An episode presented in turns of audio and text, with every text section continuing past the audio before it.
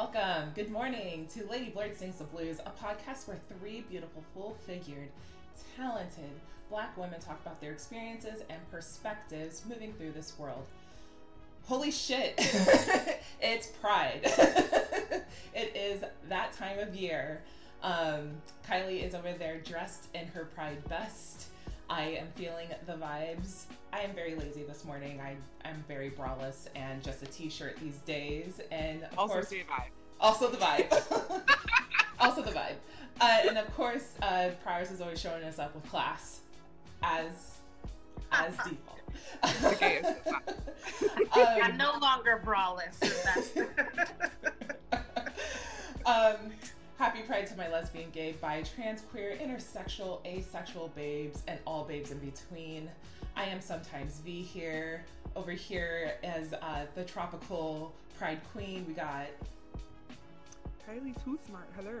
and of course, Brow is the testament. Awesome. So it's been a couple of weeks. I know we haven't been here in a little bit, and thank you so much for your patience. Uh, thank you so much for uh, waiting on us to, um, you know, get our wits together. But we've done a few things on the outside world that, you know, is going to help our boost our careers, do things that are passionate to ourselves, and also, you know, we're just killing it. We're just absolutely killing it. So um, let's go ahead and start with um, how's your week, Kylie? Her my good. Um, my week has been phenomenal. Uh, for you guys who are not familiar with Monterey or Seaside, uh, the Cali Roots Festival was out here last week. Um, so, so many artists just flocking in, and I am fortunate enough to be able to hear most of the music from the fairgrounds because, to be honest, like I'm still uh, like iffy about going out and about in crowds and like you still have to wear your mask and you still have to be conscious and aware of like people in your personal space and Yeah. um so I only went on the last day. Like I looked and I picked like the artists that I absolutely wanted to see. You know, this was a festival that was like four days long. Um, and I got to see Ice Cube. I got to see Sublime. I got to see uh, Mike Love, Anthony B, Sean Paul. Sean Paul? Sean Paul was there. It was like it was kind of funny. Um, like his performance was like funny because his visuals were all like selfies. his visuals were all selfies. I was like, That's very who, who is this man's PR? Um, and then um, my favorite was Junior Gong, Damian Marley, wrapping up the festival, bringing all of the um, energy uh, to like last the rest of the year with the good vibrations, positive messaging, you know, talking about growing your own food and being connected to your community and like having energy. And like he just exudes like black boy joy. I've been like seeing it trending on TikTok, like we're frolicking and like his his performance is always high energy, just peak love. Um, so I got to absorb all of that this past weekend. Um, my brother and his band were in town. That's always a chaotic, a hot mess and a good time. I got to record some music with them. And I also finally got my business cards and get to participate in my first pop up. So, Awesome. Yay. Not a We- problem from Kylie. not a problem. yes, we work hard, we play hard, and hopefully, you know, get out in these streets. I feel like your week has been super eventful, and it's been a second since I've been to Cali Roots. It was over at the fairgrounds, right? Mm-hmm. Yeah. Uh, my brother has lovingly dubbed it the like the Wasta Festival. Not the Wasta Festival. What does Wasta mean? White Rasta. Oh, is that what is that the demographic?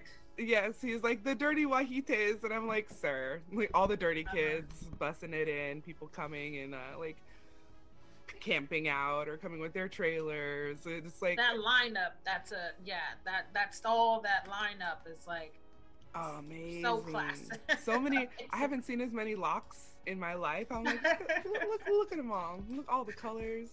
Um, I particularly love going and finding um, some of like the locally like black-owned businesses that I Mhm. followed on Instagram that I finally got to meet in person. Um, John Wick's candles. He's awesome. He was John Wick's lit. candles. Oh my Yes. god.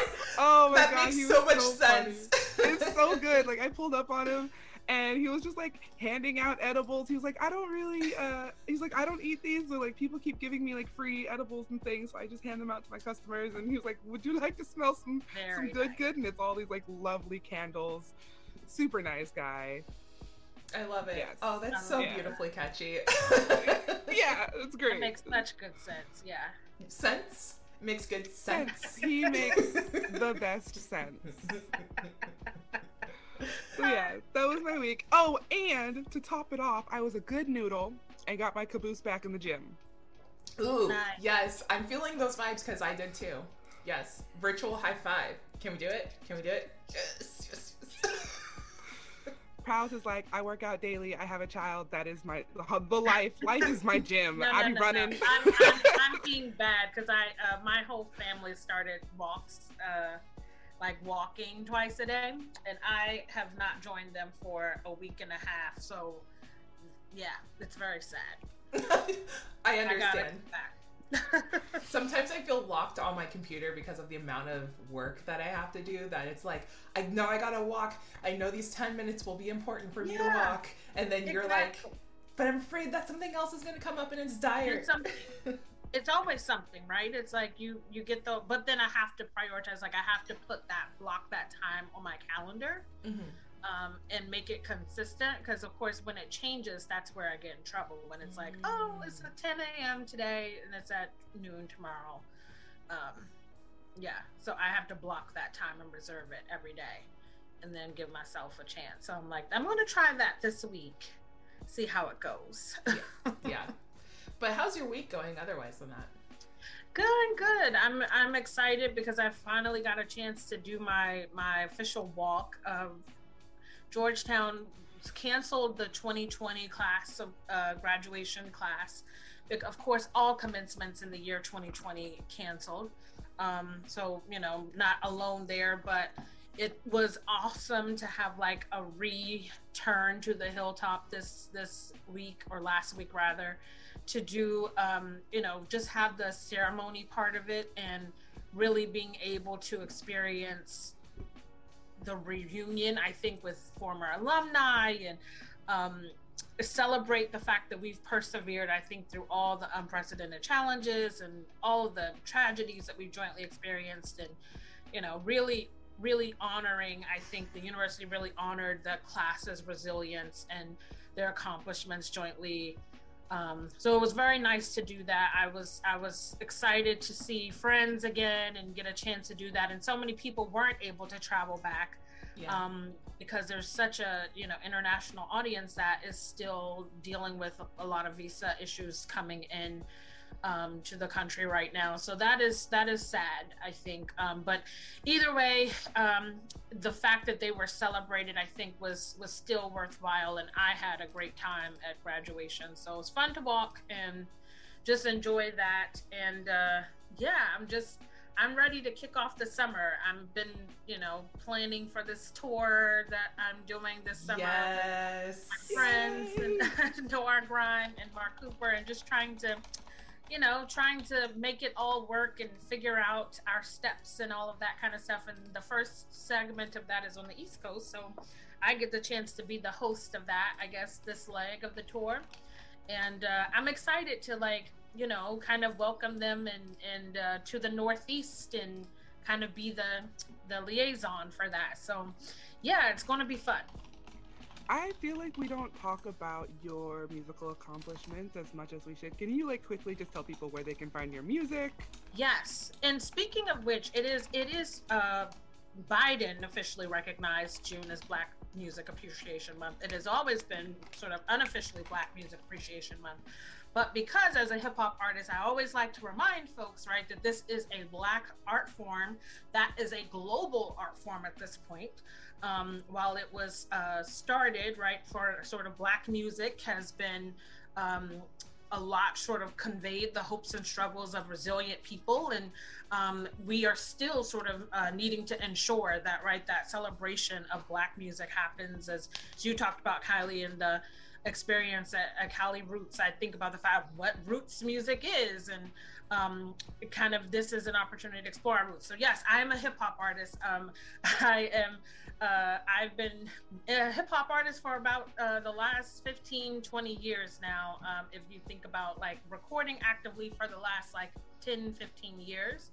Um, and I uh, pretty much I feel like I do everything that I can do. So when it comes to hip hop music, whether that's you know producing, writing, uh, singing, you know, rapping, whatever entails the song entails. I think just sort of making sure that my music conveys whatever emotion um, and whatever the topic is. So being able to pull out different things out of the toolkit as needed. Um, so yeah, I'm I'm I feel like if anything, Juneteenth coming up, Black Music Month, make sure to celebrate, um, you know, African American musical influences and and continue that. Uh, I'm glad that Biden did an official proclamation of it this year. Yes, yes. Um, I was like, on to V. Sometimes V, always busy. Always Let's Oh, go. yeah, I've been I've been quite the busy. This bee. rundown's about to be deep. Be quite the busy bee. Well, I won't go too deep because I want to make sure we have time. um, we always had time. yeah, I've been bone mama for the last. well, I've always been bone mama, but I've always been. Um, I it was a little bit deeper uh, the last couple weeks. So I just came back from IWBC.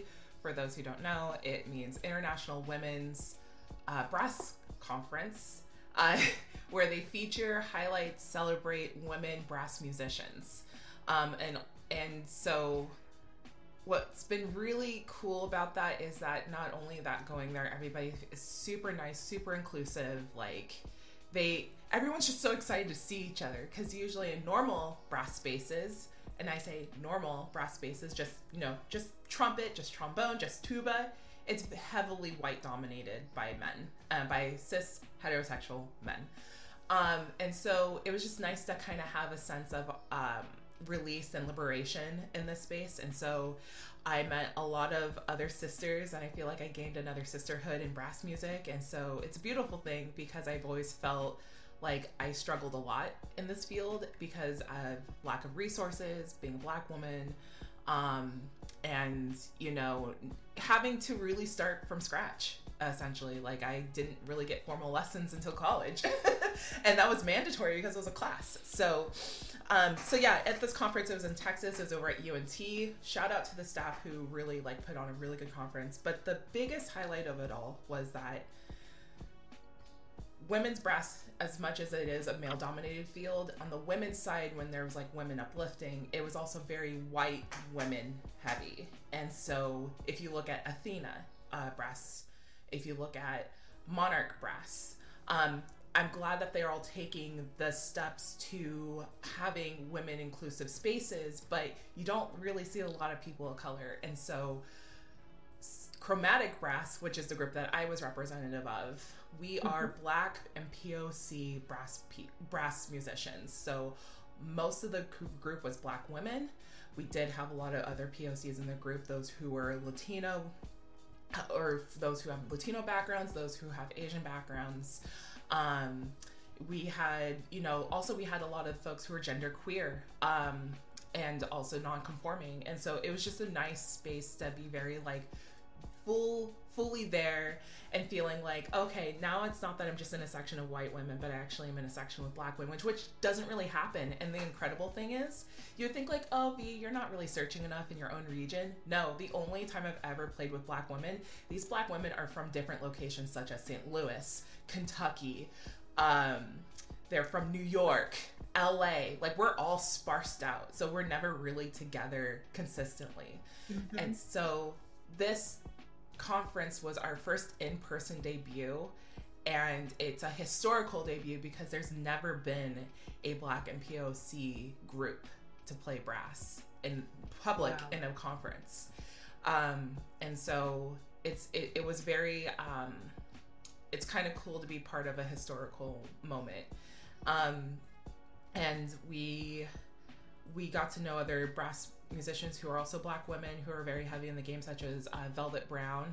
She is the advisor of uh, Chromatic Brass Collective, but really led paved the path for us to perform and she really like you know conducted us in a way and coached us so that was awesome and then we also met angela wellman who is a trombone player uh, from oakland which i didn't know about until this conference and so i think this conference is super important for us to have because then it starts to highlight the women that we didn't even know about and so mm-hmm. I got a little weepy, and she's like, "Where have you been?" And she's like, "Where have you been?" And she would say, "Like, who are your teachers? How come they never told you about me?" And vice versa. And I would tell her, she goes, "Ah, you know, they're full of it. Let's keep talking."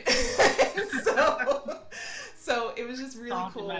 yeah, Angela is um, a woman from Oakland. She has a public music conservatory which highlights Black people um, and especially black women.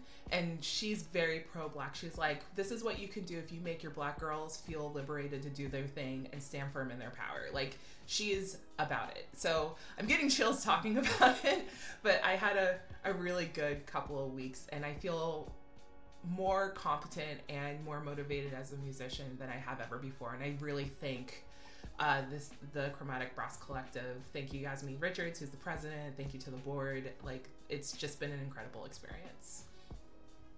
That's awesome. Yeah. That sounds beautiful. Yeah. Whew, it, was, it was a lot. Um, so yeah, uh, that's how our week is going. Those in the chat, tell us how your week is going.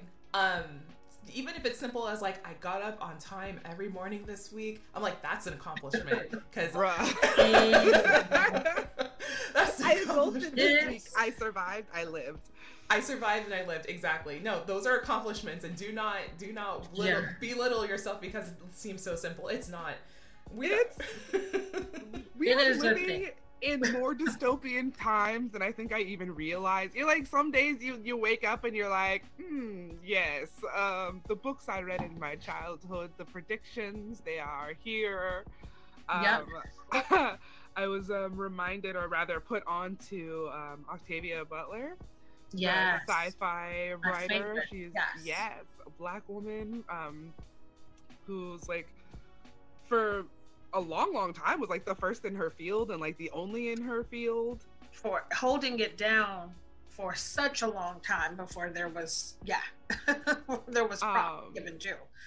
And just reading some of her works, like she had even like used the phrase like making America great again, like back in the 90s. Mm-hmm. Mm. Mm-mm. Handmaid's Tale. Who? No. Go find this woman. go read her books. Yeah. yeah. Exactly. And especially for like in the era, I think, of her writing from the 70s and that chronology aspect. She focuses a lot on chronology and like how, you know, I feel like so many people are like, oh, this is interesting that, you know, there's a the ability to tell, I guess, or for, forecast or sort of understand, I think, what the narrative looks like in like decades before or following you. Um, and so many things are happening right in alignment with like a lot of those dyst- dystopian sci-fi. I mean, so many, so many, not just Octavia Butler, but um, she's just one of the sci-fi writers I feel like are telling the or telling some stuff. telling all of the truths. Please go look listened. up Parable of the Sower. You will not be disappointed. You will not be disappointed. so let's go ahead and recap Thursday. I think this is a good new segment to talk about uh, maybe a small thing that we talked about during our Thursday chats. Um, I ran a poll on Twitter um, about the Last Supper and I know this is coming out of just straight right corner, but it's really important. It's really, really important. The Last Supper, as we all know, is the supper that Jesus had with his disciples. And so there's always like a food at table. Jesus is in the center. You got his fanboys on the right and the left being like, oh, Jesus, yes. And you got Judas over there just stroking whatever beard or non beard. I don't know what the Bible says, but like just being like, definitely hmm. bearded.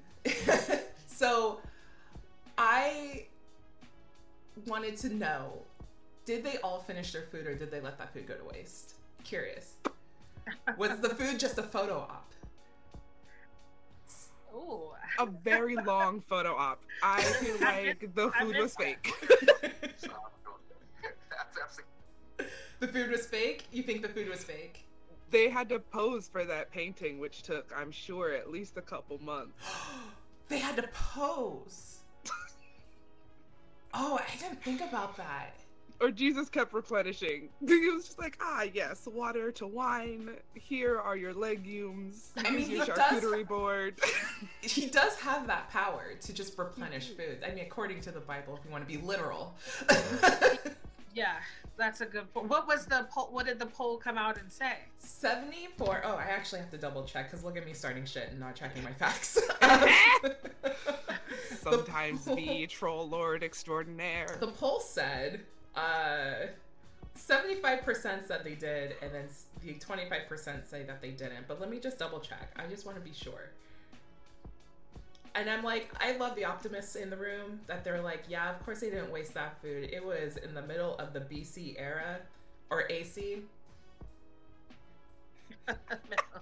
Obviously. After Oh, 75% people said that food went to waste. Okay, so we're good. Well, I mean, if you think about it, Jesus went to pray. Everybody was drunk. They passed out.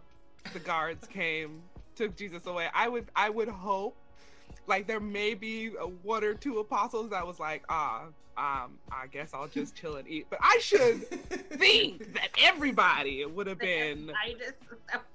Yeah, they had the itis. They're like, no, don't take him. We're all hungover. Wait.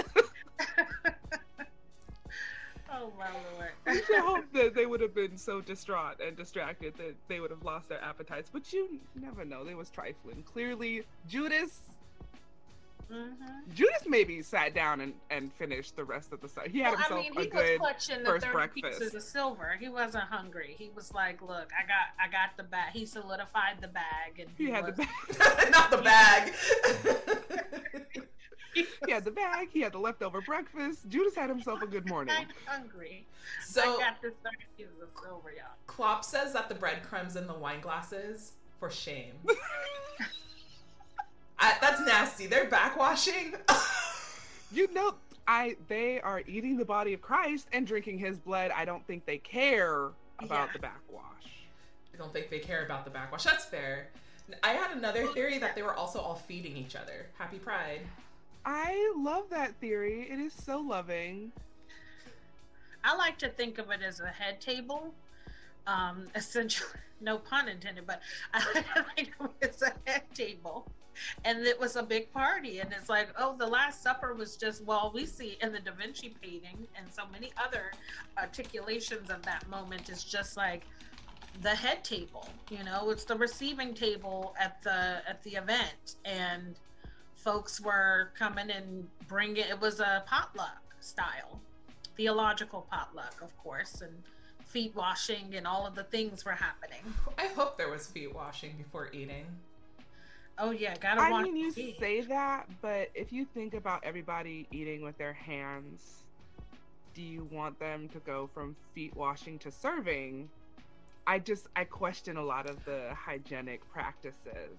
Let's let's be optimistic here. They used lavender leaves to scrub scrub it up and exfoliate the Uh-huh. hands. Uh huh. And Mhm. then they used and repurposed the same water they used with the feet to wash their hands with. Let's let's be real. Oh yeah, they were definitely washing feet.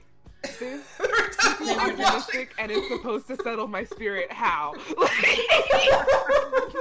I was trying to be optimistic. um, just I love that this conversation really came from just wild ass concepts from Twitter Thursdays.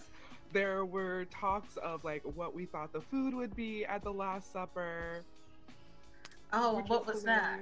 Grapes? Did we say grapes? Oh, I think that's a given, like a though, very right? bizarre charcuterie. It was a very bizarre charcuterie type theme. it was like Someone mentioned eel. Someone mentioned yeah, it eel. was like eels and orange slices.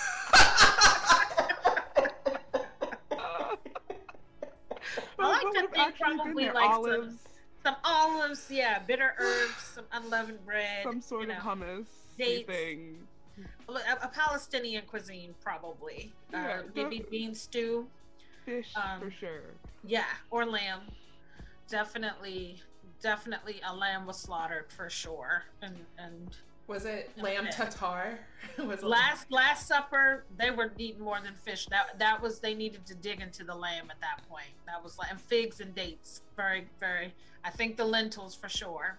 Lentils. Charcuterie. It was Some pomegranates maybe. Pomegranates take a second to eat, but yeah, I think that would make sense. It, it's it's a nice stain over the nice brown fingers from the dirt. Yeah, yeah.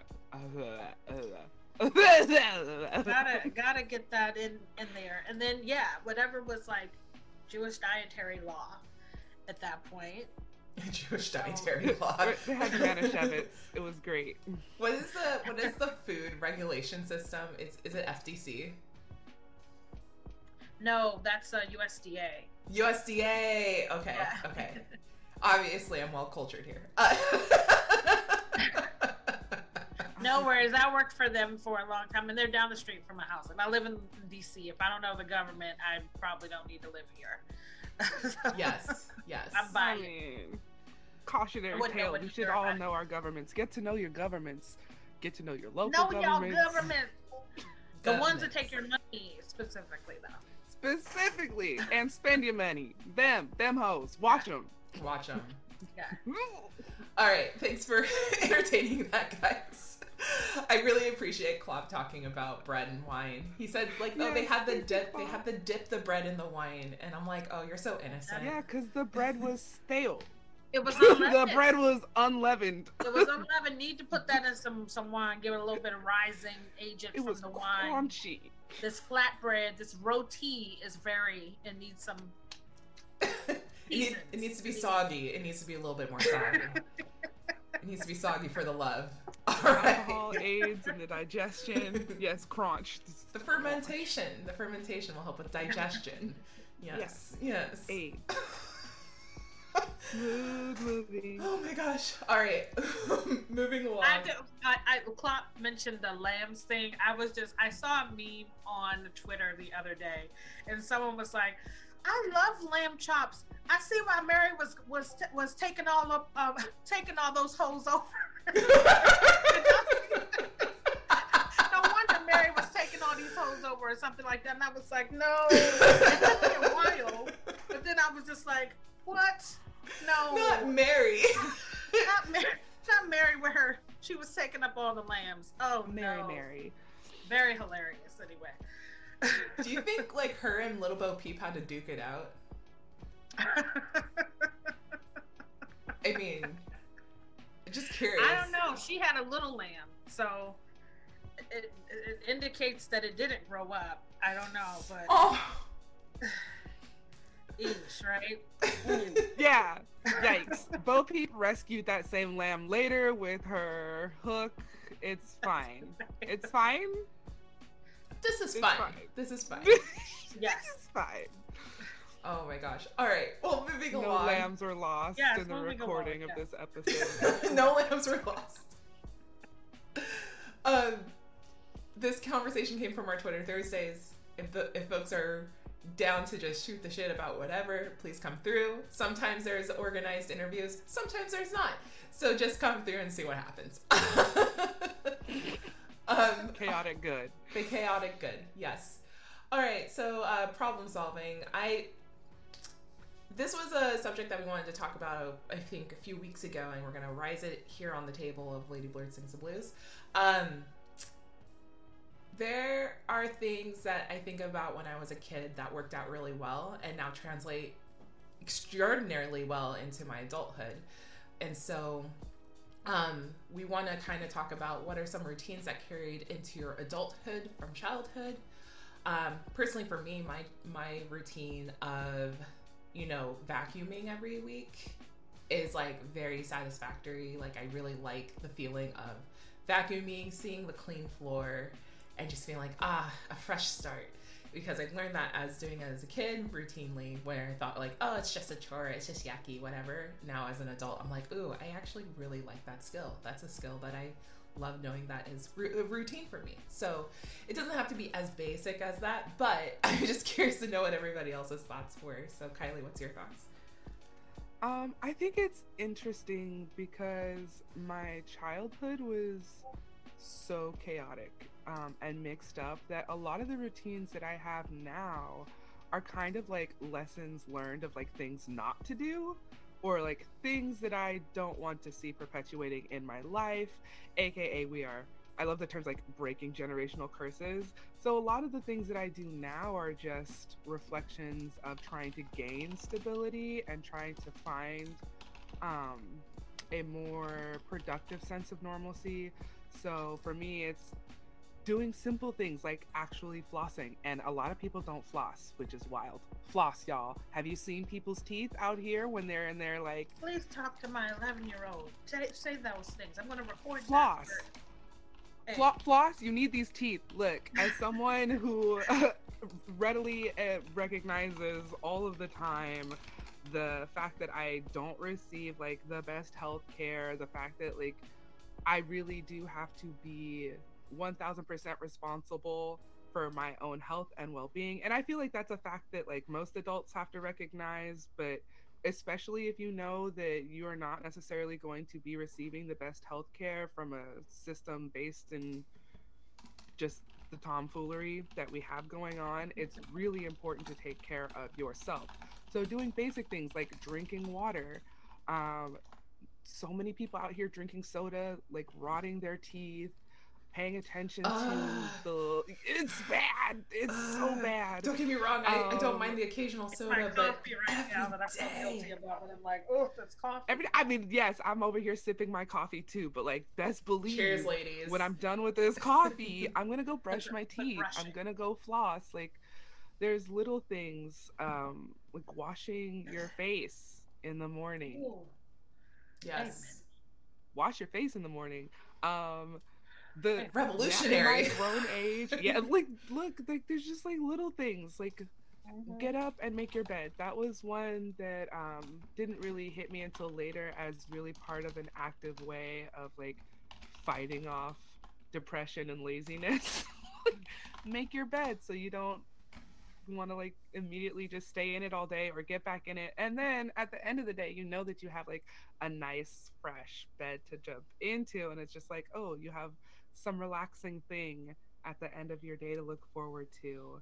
Yes. Um, so it's like it's like really basic things. Go outside, walk around, get some fresh air, eat. Ugh, that's that's a big one for me. Actually, eat. I think so many of us get caught up in like intermittent fasting or are so worried about counting calories that they end up starving themselves and then that will send you into a sad loop of like crankiness, hangriness. Those Snicker commercials really be hitting. When you're hungry. Like, no, I'm not. I'm like, who is this terrible, terrible angry wench? Like, ah, she needs. Not angry wench. She's an angry wench. You're an angry elf. Yes. Uh, get some freaking food. Eat, eat, eat. Live. Be happy. Smell the flowers. Do the things. Pay your bills. Live, laugh, love. Live, Live, laugh, love. Live, laugh, love to your teeth. They deserve bitches. Make sure you take care of your uh, your ex your exoskeletons for the better.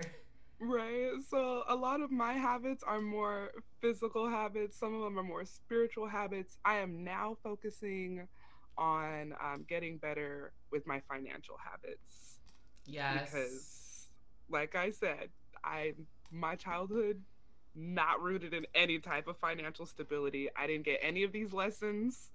Um, so I keep my ears all the way open. Um, I keep my eyes open, constantly learning, just constantly learning. Never stop learning, never stop achieving, never stop reaching. That's why I'm I love um, this podcast in particular because V, it's it's true. You are always busy. You are always like on the road looking for the next thing. You're learning new things. Specifically for this podcast, learning OBS, you bring so many things to just like my realm of consciousness that I never really would have been exposed to on my own because I didn't have the technological exposure. I didn't have the computer classes. And then like same with prowess. Like I'm so proud of you watching you graduate and like asking you what was your degree in and like what is your type of upbringing and the standards that you have for the what you will and will not tolerate, the type of knowledge that you have, the type of people you interact with, how you move yourself through this world financially, socially, personally, all of these things. I'm learning from you guys constantly. Everybody that's in our chat, like I I am a stalker. I will go like look at your profiles and be like, "Oh, what are you doing? Like how did you get to where you are in life?" Kylie is truly um, your number one fan. Like, Oh, I the really am. I'll be like, "Oh my god, let me listen to all your stuff." I stand because anytime that you can create something with your brain, right? This comes from a space of like power that we all have. And it's a connectivity. And I think it's really important not to lose that aspect of like humanity and connection. Mm-hmm. So that's what I take from my childhood. It's like I'm constantly seeking like that greater knowledge and those connections and like trying to learn actually how to live better. yeah, Yeah. yes. Prowess, what you got? That was awesome, girl. That like was you my almost got ramble. you almost got me like weepy. You're like, you're doing all this stuff and you're setting the foundation. I'm like, bitch, don't stop. I can follow that up? Stop. No, but you guys are, and you do all the time. I have to double down and say that is uh, that is absolutely uh, a critical part of of everyone's journey. I feel like being a, a lifelong learner, as lo- you know, I live by the concept that a full cup can't be you know filled, and so keep my cup as empty as possible by as much as you get filled. You know, drip that out, bring that, make sure that you spill some um, so that that way you can you can have more in your cup constantly and constantly be filling other cups as you get filled so i feel like that is the the whole entire art of that or concept of that kylie you you certainly shined a light on um, and i think it's it's interesting because my upbringing. I kind of grew up with very old school grandparents um, on one side sort of like so overtly focused on decorum and the idea of saving face um, which i feel like is a very like asian eastern concept but in it is also I, I recognize parallels of that between like deep southern the deep south where there really is a need to sort of preserve your uh, you know decorum because you don't it is it is how you define your legacy. It is all of those things right? So there the idea of understanding legacy and the importance and the responsibility of that and like sankofa and all what those things mean i feel like that is something that stuck with me from childhood. My my grandmother consequently um, passed away 10 years ago on uh, the day before yesterday and i have been uh, recognizing right the aspect of like we had a very sort of tense relationship in the in the end which really really consequently kind of came from uh, a childhood of constantly being reinforced about how I talked, how I looked, how I presented myself. You know, not wearing, I couldn't wear dungarees or jeans. Um, if I was going outside, I couldn't wear sweatpants, which to her were leisure, a leisure suit, sweatsuit. You know, it was like that was absolutely you were not presenting yourself in the best light. I couldn't go outside without a slip on if I had a dress. I had to wear have a modesty cloth if I my dress came above my my knee. You know, those types of things. And at the same time, my other set of grandparents, which were like, anything goes, it's all wild here. we're making, you know, we're making wine in the backyard and you can drink it, you can smoke some cigars if you want. Like it was a total uh, contrast to each other and but the the things that my grandmother tried to instill with me and the idea of cotillion and celebration and demure and poise for what she felt was like how women should present themselves right? Which was is totally almost just antithetical to what is today's time when everything pandora's box has just been open right? There's little that is left to the imagination. Um, and so there's a lot of struggles with that but i i remember those moments and and even you know i went to speech classes because my grandmother didn't like like the way that i used cognates and did not like the way i would so as a result right i'm very very focused on my language and how I speak and how I talk and how I enunciate. And sometimes I feel like people are like, you are overly, you know, sometimes like you need to relax. And it's like, well, if you understand this kind of, you know, past that I have, especially as a young Black woman, where my grandmother felt like as young Black women, you have to be an example. There's always someone watching you. And her her worst nightmare was that someone was going to come into the home, right? We talked about like the vacuuming thing and cleaning. Everything needs to be spotless because if they have to break that door down and come into your room and that bed's unmade and those sheets are not, those oh sheets Oh my are not gosh. right? you don't have things ironed and you have laundry sitting in the in the corner where it should be like you are embarrassed. If you don't have on the appropriate matching set of underwear and and brassiere you are not prepared for and so it was those things stuck with me. And in some ways created a bit of trauma in the teenage years. Now i appreciate them as an adult but like it is so it doesn't allow you to find identity very easily. No. so I think about those things that can be trauma inducing when you are searching for identity and decorum and does not really find a place I feel like in celebration of identity. Like who you who you are as a person versus the challenge of like how do you pay homage and sort of pay, you know, respect to the legacy that your family has has provided for you. Um so uh, those two things are definitely the the knowledge piece of just constantly being learned and constantly learning and constantly learning others the edification process and then yeah the the idea of like what does legacy mean to me now? What am i leaving behind for my for my nephews my nieces for my my little cousins? I don't have siblings i'm an only child but my nep- my nephews and my nieces are my little cousins. And so what am i leaving behind for them? What is the story that they're getting from me when i'm you know i'm always the one that is not chastising but reminding them right of their greatness that you need to be doing more yeah. you got straight a's wonderful that's expected you don't you only have one job school let's do more do more feed yourself and so i feel like sometimes that can be very like like that's those are the learnings i got that's not always right you have to celebrate more people so or celebrate people more Yes. um, so I'm learning that in my in my younger, I guess younger. I'm saying because I'm not going to say older. my younger, my big age, my younger age now. I'm learning to my big ass age. celebrate wins more for for folks and and not just kind of be the reminder of like remember you know put on your great face do better do more it's not enough you need to be doing more need to be doing more just like celebrate that sometimes But like Sometimes being really, still. can we talk about that? Like because um I went from like one extreme to the other of having the chaos and then when I moved to Hawaii, my grandparents were English teachers and math professors and we were not allowed to speak pidgin in the home. We had to speak perfect English, almost the, the Queen's English. Like people really thought I was a foreign child. I was like, no, I'm from here, I promise. And it's carried throughout. Girl, what's pidgin? And this idea, oh, pidgin, um, like you know the kind, like so, pidgin is usually just an amalgamation of an indigenous language and Ah. slang from as people adapt to English and try to keep their like cultural ties.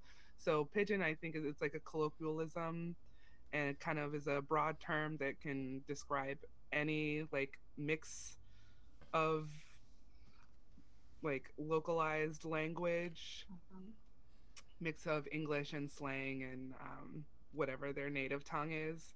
So in Mhm. hawaii you you have like a very specific hawaiian pidgin versus like if someone was creole they would have like their their own like creole pidgin when they're not speaking specifically one language or the other. I think of like spanglish as kind of the same way. Yeah.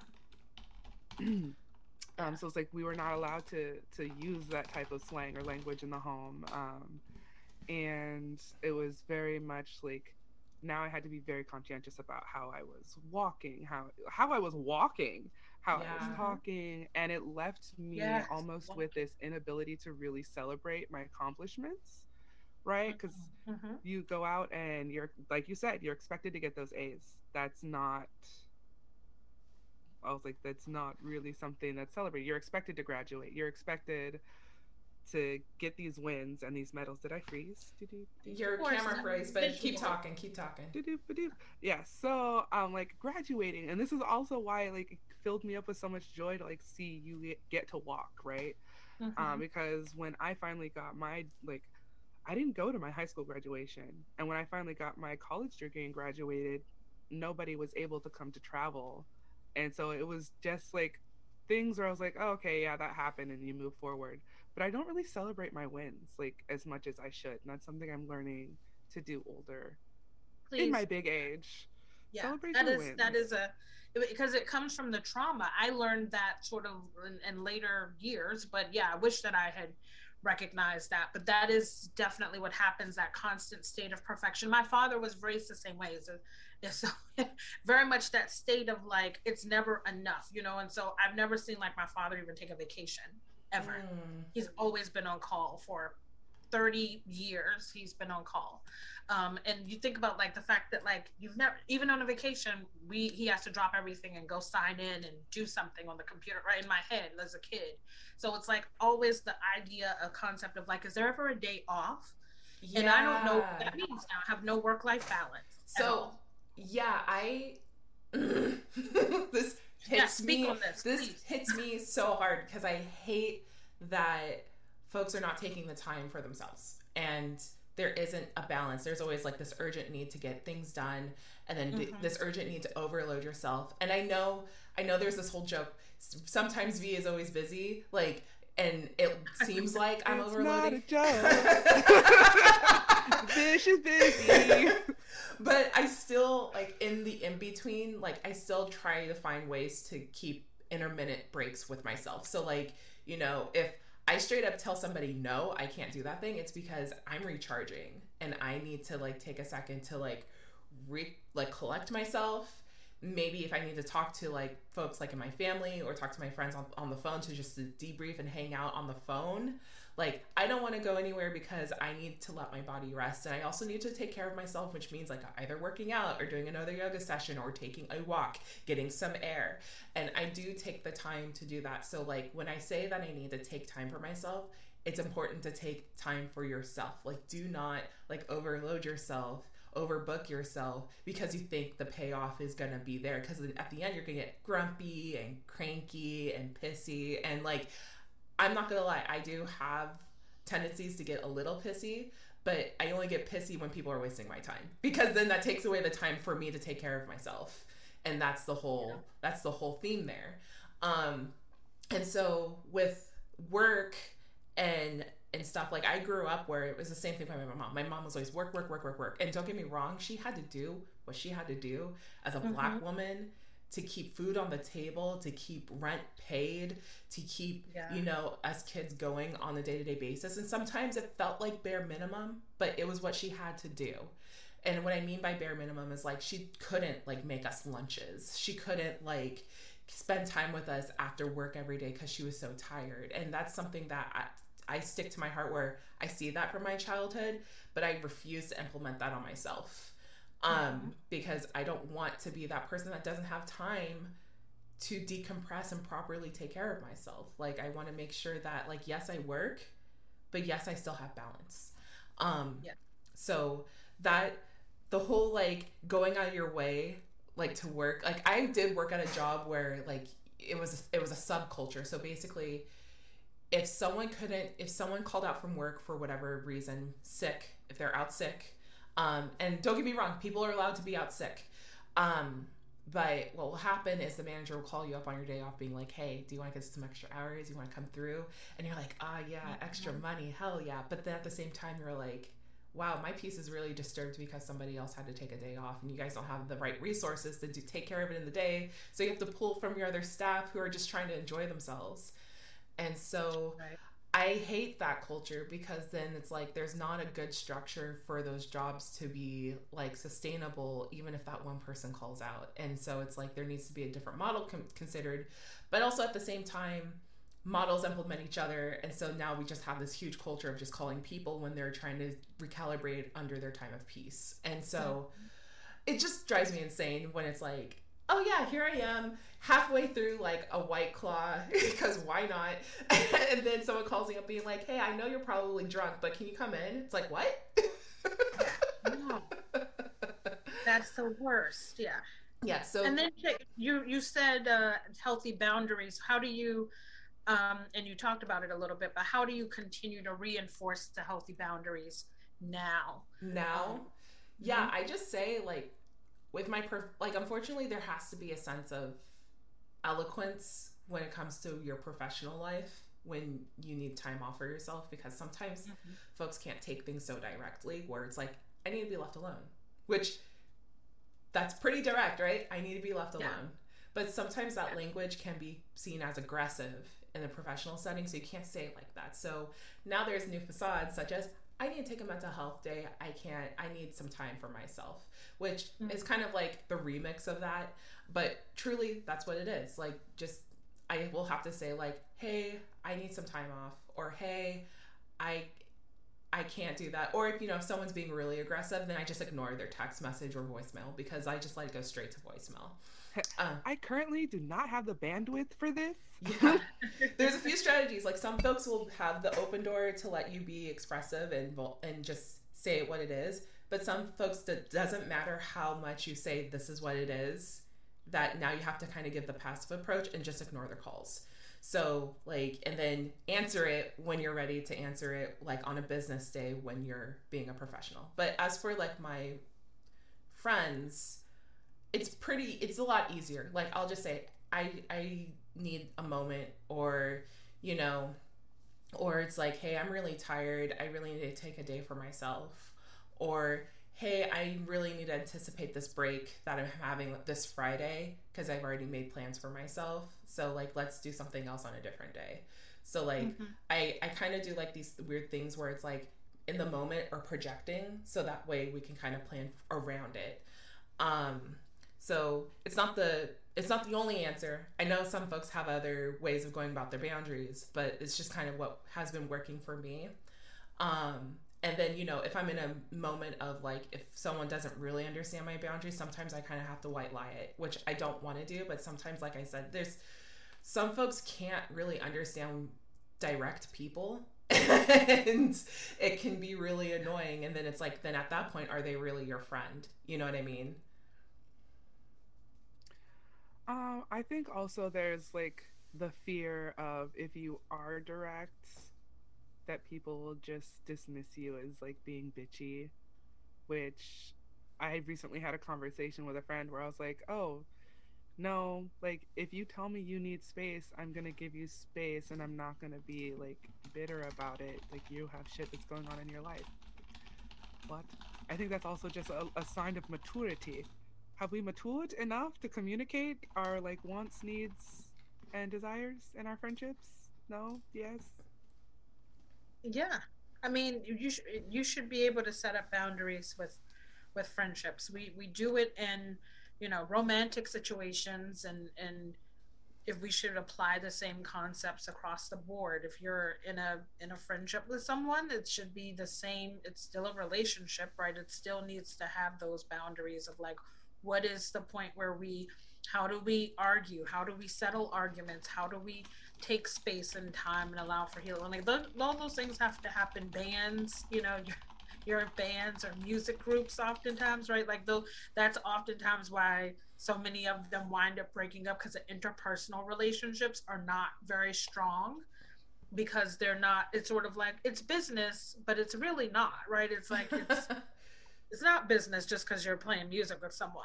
Um, yeah, the music is a business, but the relationships that you have in there has to still go through all of those different dimensions. So I think it is important to set healthy boundaries with friends and and to get an opportunity to say, you know what, uh, we've reached a we've reached a point, right? We need to take a take a space.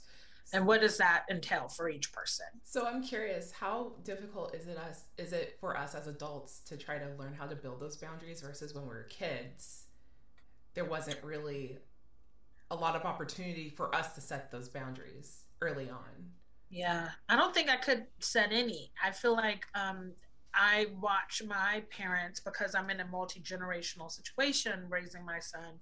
Watch them very much um, sometimes crippled with anxiety of how I allow my son to have choices. It is absolutely like that my my my father has no concept of it. It is so foreign to him and he struggles with it. But it's, you know, I don't feel like that I know my child and I don't feel like the need to have I want him to be able to express to me those boundaries that mom, I need, you know, when he says I need give me a minute, he needs a minute. And mm-hmm. I need to give him that and you can go into your room and do what you need to do. I do expect at some point, right, we're going to have some communication. You can't just close off for me. But there's you get angry too. And I versus us having a screaming match and me having a preteen child running around here that I want to knock his head off, it's easier for me to feel like let's have a we both need a space. Let's both take that time. Um, and so I didn't get that option, and I feel like you know it was certainly missing for for kids. But nowadays, it is important. I feel like kids have maybe learned that from I don't know if it's sitcoms or TikTok. I don't know where they're learning it. not, not sitcoms. they look, learning it from TikTok. I don't know, but the fact that that they are knowing to ask that and to say that, right? Like you know, uh, I heard, you know, our neighbor on the phone with his mom picking him and we take him up from the bus and, you know, he, she was saying something he didn't like. And he was like, look, mom, you know what? I'm going to give you a call back in like five minutes. Let me just do a breather and then I'm going to call you back. And I was like, that's so mature. Mm-hmm. But your, the parent has to be also mature enough to take that Yes. and to be able to say yes that's okay versus like i know you're not talking to me you know this is over um, which is what my parents would have done like you ask me what for for time in my house oh no see when you pay a bill you'll get some when you pay uh, for time you'll get time until then this ain't your house, so you don't get no time. And don't close my door, or I'm gonna take it off the hedge. You know, Lord, that look. was my upbringing. But I think that's a total like, yeah, Listen. my son closed the door. You know what I mean? Like kids today should be able to do first of all for privacy reasons. There's other reasons that are like are important for that. That self-healing and you know respite time is very important for you know adolescent children, pre-adolescent children, maybe as young very very young children. I understand the notion of that, but like you got to give kids some some healthy time. So I like that Lee that you asked that what's the difference because I'm like I love to Nowadays, I find it easier. And as a kid, I wasn't even given a license to question or ask, you know, my parents or grandparents anything. It was just like, or my aunts or uncles. It was like, you better shut up and do whatever has been asked of you. Sometimes yes, that wasn't always smart decisions. Yes. No, I 100% side you on that because I felt that there wasn't a lot of opportunity for me to set boundaries and it kind of enabled me to be more of a people pleaser, um, which I'm sure that's been kind of a trending topic. Like, I'm a recovering people pleaser. And mm-hmm. I feel like I am a recovering people pleaser when someone brought it up. I'm like, ooh, that hits. And it's because because I didn't have boundaries, then I had to revert to being like, I'm just gonna, you know, smile and be like, yeah, sure, anything you say makes sense to me, even though in the back of my brain I'm like, girl, like you need to stomp that foot down the ground as firm as possible like you know and so i didn't really get to have a chance to be firm with my boundaries until college hit um, when i would see like real world applications about how people would just kind of run all over me and then it's like okay shit needs to change. And so if you guys ever find me like stumbling over my words or trying to find the right thing to say i think that's a that's a that's a a uh, result of that of me just trying to figure out like my own voice. Because like at first like as a kid didn't really have it because i was told to just abide by what the adults were saying and now i'm trying to revert back to like okay i have to have my own agency independent and independence now. Um yep. and so it takes work. It takes a lot of work. And that's not coming out of my ass by the way. I actually talked to a therapist about it. Yeah. It is no, and it sounds I... familiar very familiar. Like literally, I had uh, typed like fight or flight versus like fawn or freeze right as you were talking about people pleasing and how that is a response to like you not feeling safe or comfortable in your environment that's an actual reaction like what does your brain decide to do mm-hmm. to that will be like the safest option right yeah.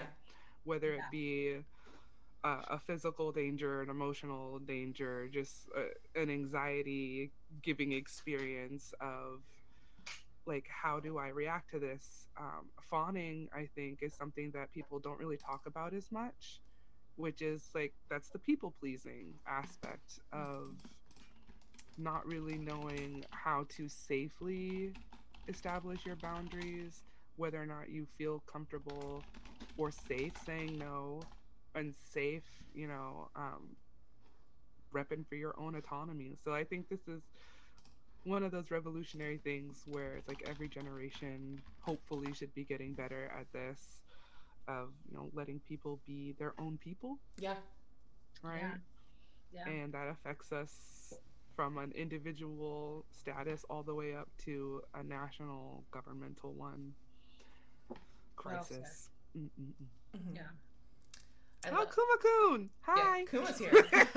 crisis here comes kuma I really like how we got a lot of family in the chat. I'm just gonna quickly shout out a couple of folks. Like we got Yes, do. Clop, who's just been consistent.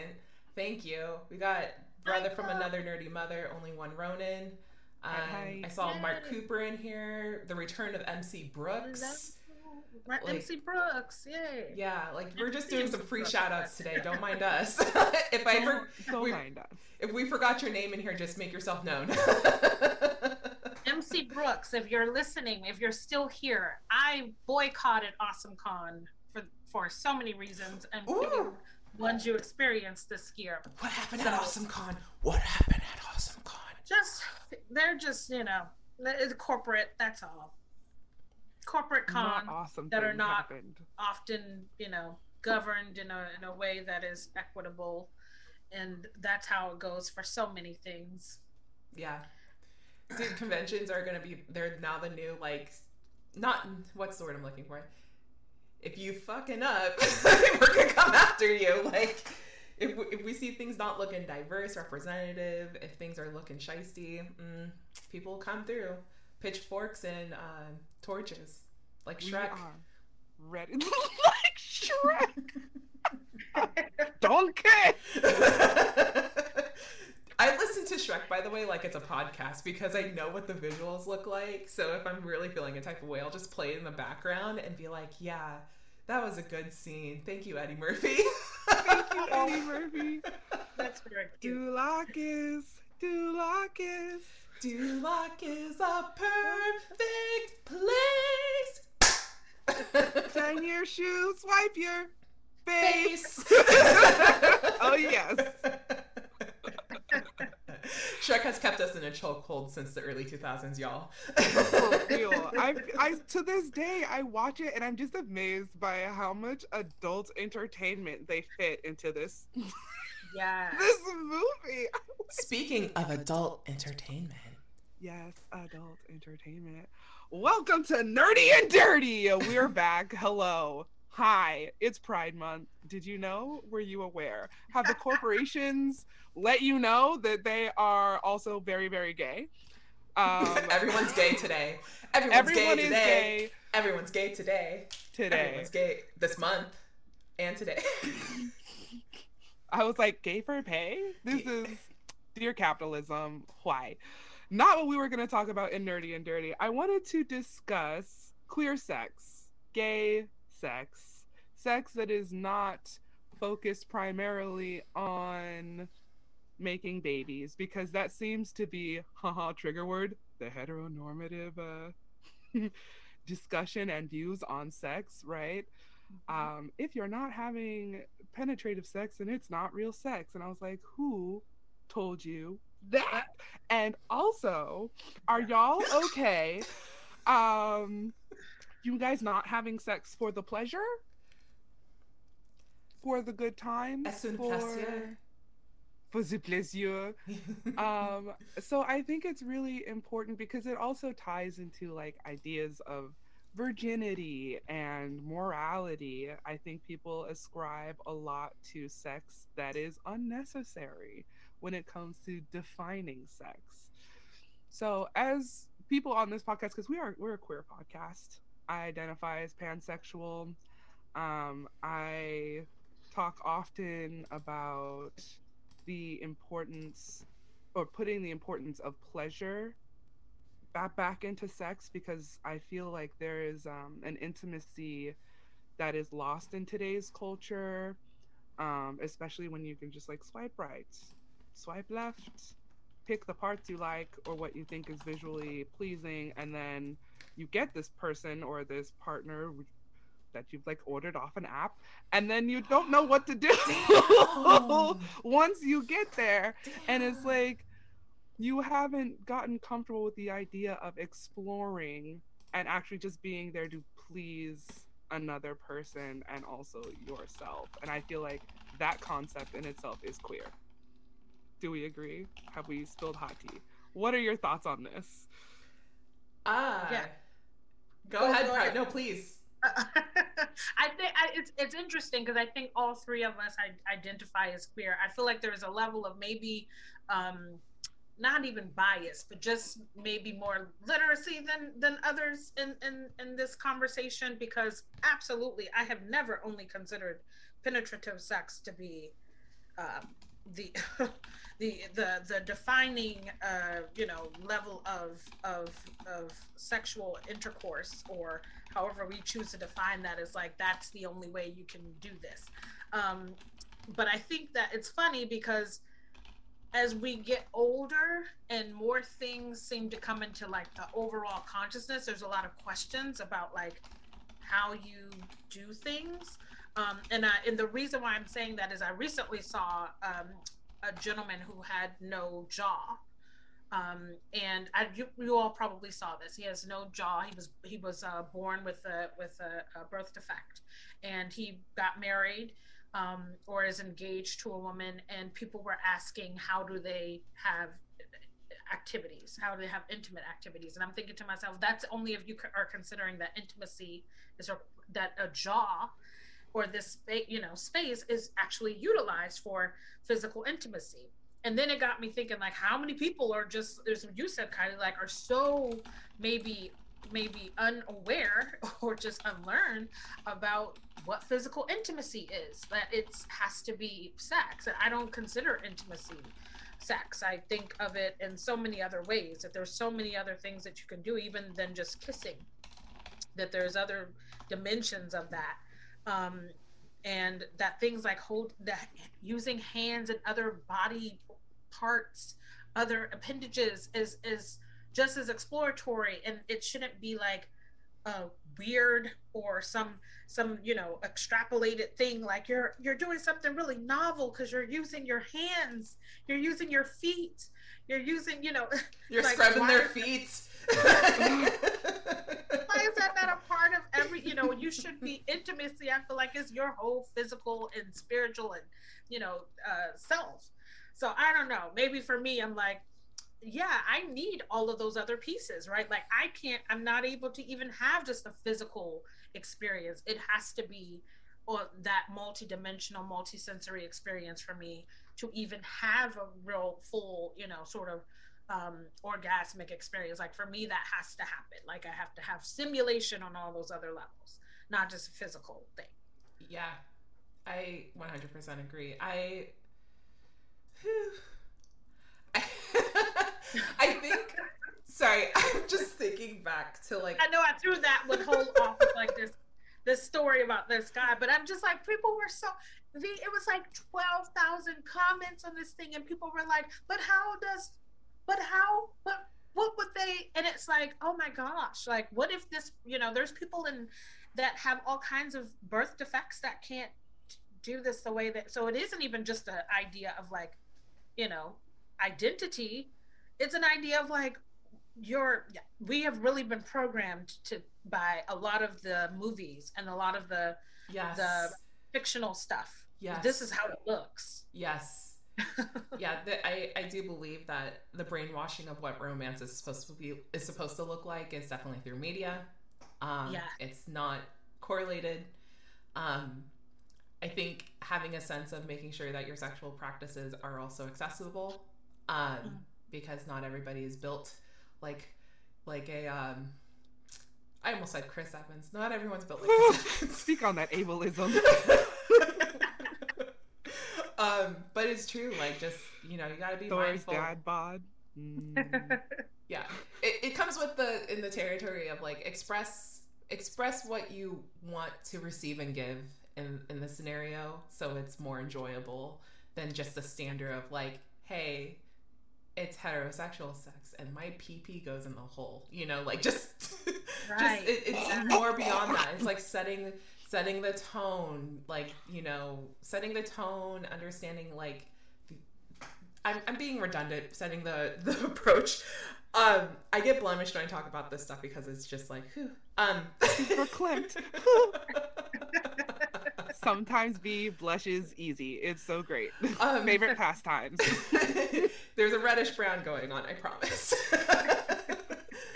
but yeah, like I I know like sometimes for me like so me and my partner like I've expressed before on the podcast we're we're shitlords and so like we will laugh about everything that is funny. Um we also learned that you know brushing your teeth right before you do things is not the move especially when he when i'm trying to provide pleasure and things get really cold for him so like Minty freshness. like, just-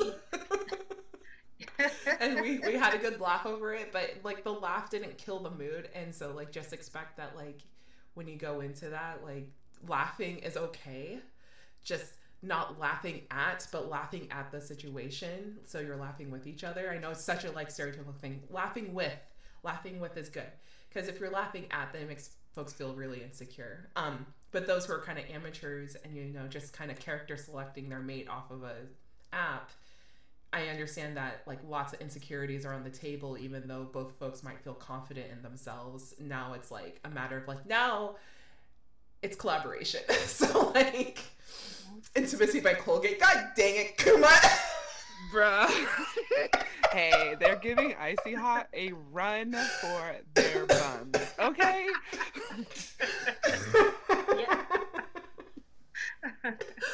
um, but yeah, like there are other ways to just like you know like set a tone. Like sometimes like intimacy away from penetration can just be like just being two people just trying to have fun with each other and engage. So that means a lot of hand touching or just like you know feeling the erogenous zones. And maybe that includes lighting some candles. I feel like this is kind of like a, a an not a version of a conversation that we had before like kind of like with the food like from a previous episode like is food necessary? Is food your angle this time? Food doesn't have to be your angle this time.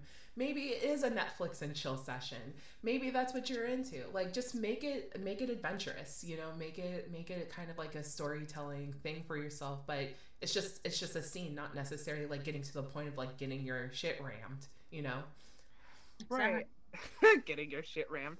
I think so much of um, what happens with sex and intimacy is like it's in your mind first. It's mental, right? Preparing yourself to be in a space of like, we're gonna take some time to appreciate one another, to to establish this bond, for me to express the loving feelings that I have for you, the Yep. appreciation that I have for you, and like really making it a moment in time that is not just about like getting it on and getting it over because nobody Yeah. wants to feel like they're used at the end of that altercation right you want it to be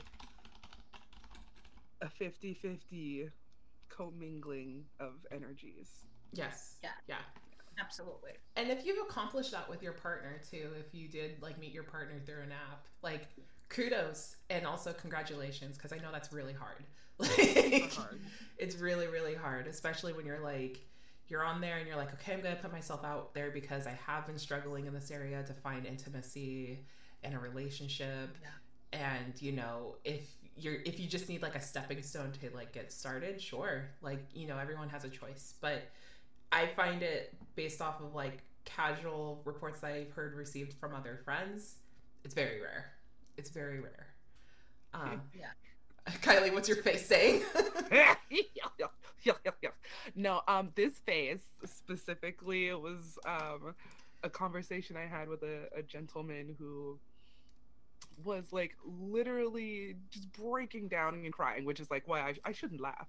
Um, but it was just an interesting situation and a kind of a funny conversation that we had surrounding like dating apps and expectations. And like this poor guy, he was literally like, I just want to find someone that I can love.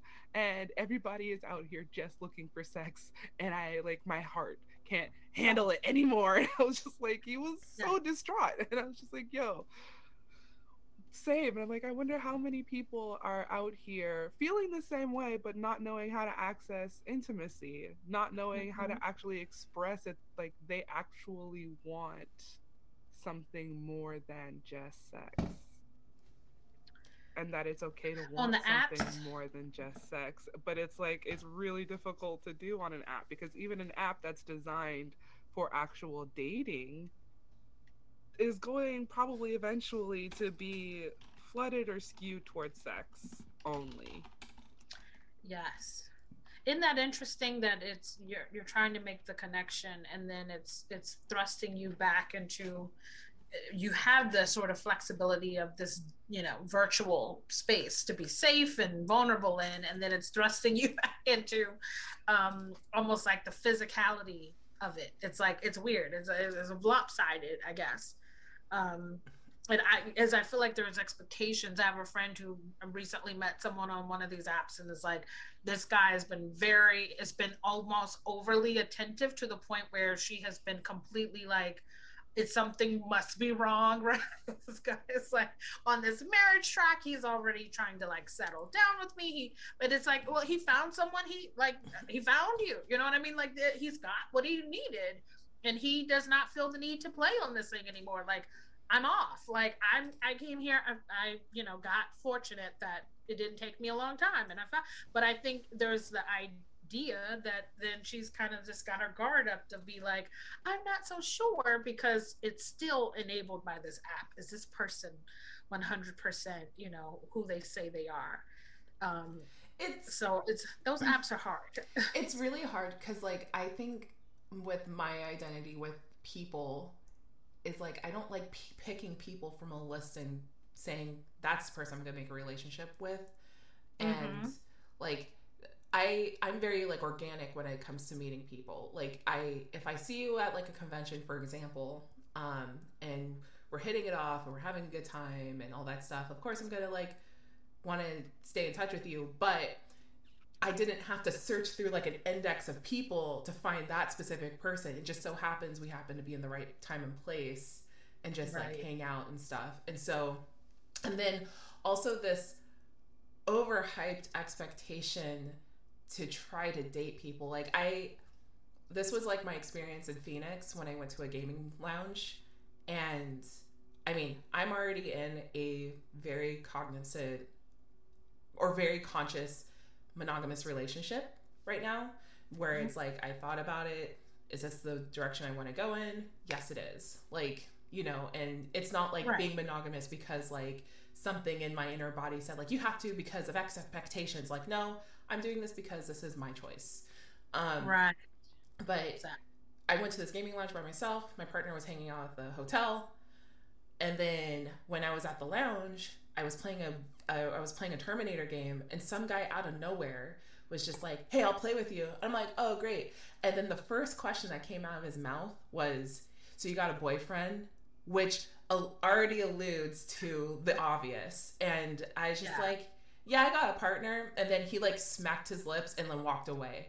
And I'm like, that is just, that doesn't sit right in my soul to only go up to somebody because they're single and then check, check off the mark and then see if it's, if it's, if it's working for you. And it's just like, it's just very, um, what's the word? Not, it's very predatory um, so like I just didn't like that. And so I know folks have that angle where it's like I'm only gonna talk to her because I think I got a shot.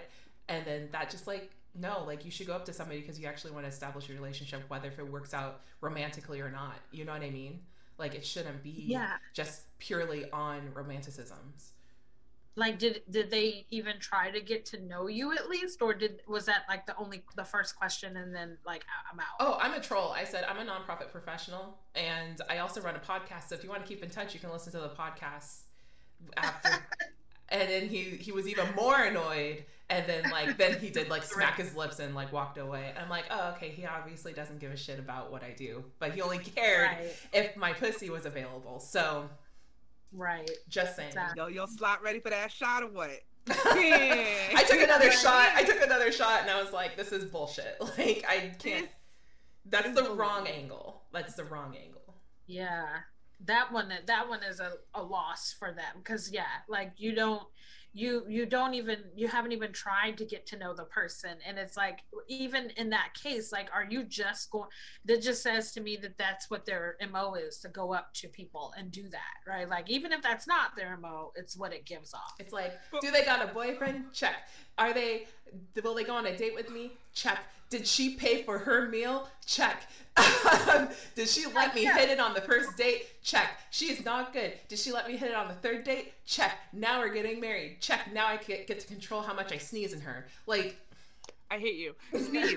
that's Why? not that is not sexual pleasure. That's bullshit. Like Exactly. Yeah you haven't even tried attempted to even like this can be uh, just totally incompatible but like all you cared about was that it's just a shame of like i hope that folks learn like that ain't the way people, yeah. I think oh, go ahead. also Kylie. it's fair to recognize that um, you may be attracted to people that their baseline is not like they don't owe you an, an attraction back. You know what I mean? yeah Like I think that's an interesting phenomenon that happens of someone being like, "Oh, I'm interested in you, so like you, you owe me for my interest." And I'm like, "Well, you can be interested in someone and actually be interested and like learn them and understand that their reality does not reflect your wants."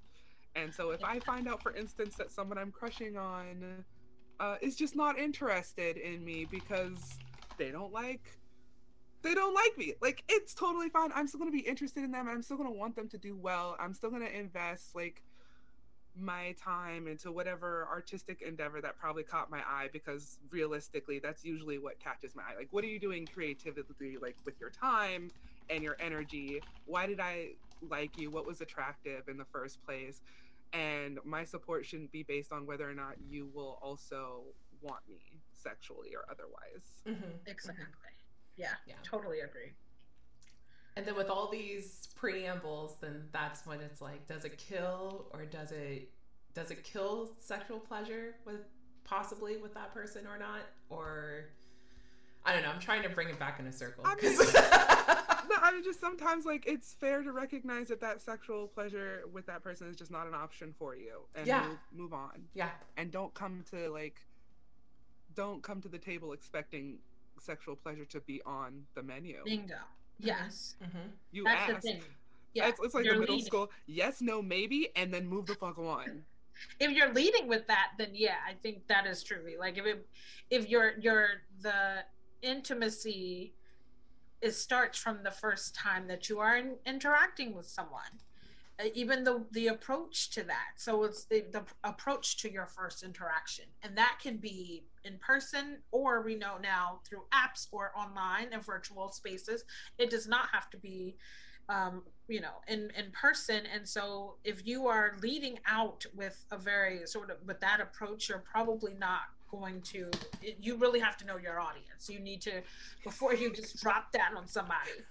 It's like know know your who you're talking to and and make sure that they're um that that's something that they're down with right? Like if that's not it you're going to miss out So I love that this nerdy and dirty conversation was um, less on the like overtly physical aspects of sexual intercourse because I feel like we've covered that before. We've talked about using toys. We've talked about you know Yes. um, kinks. We've talked about you know different things to to spicing up the your your your bedroom life. hmm Um, but I think it's really lovely that we also have these conversations that are more around like the mental aspects of intimacy and sex, and it's not just like some weird conversation that gets into like ah How lucky are is- we as a right? species to not be super primitive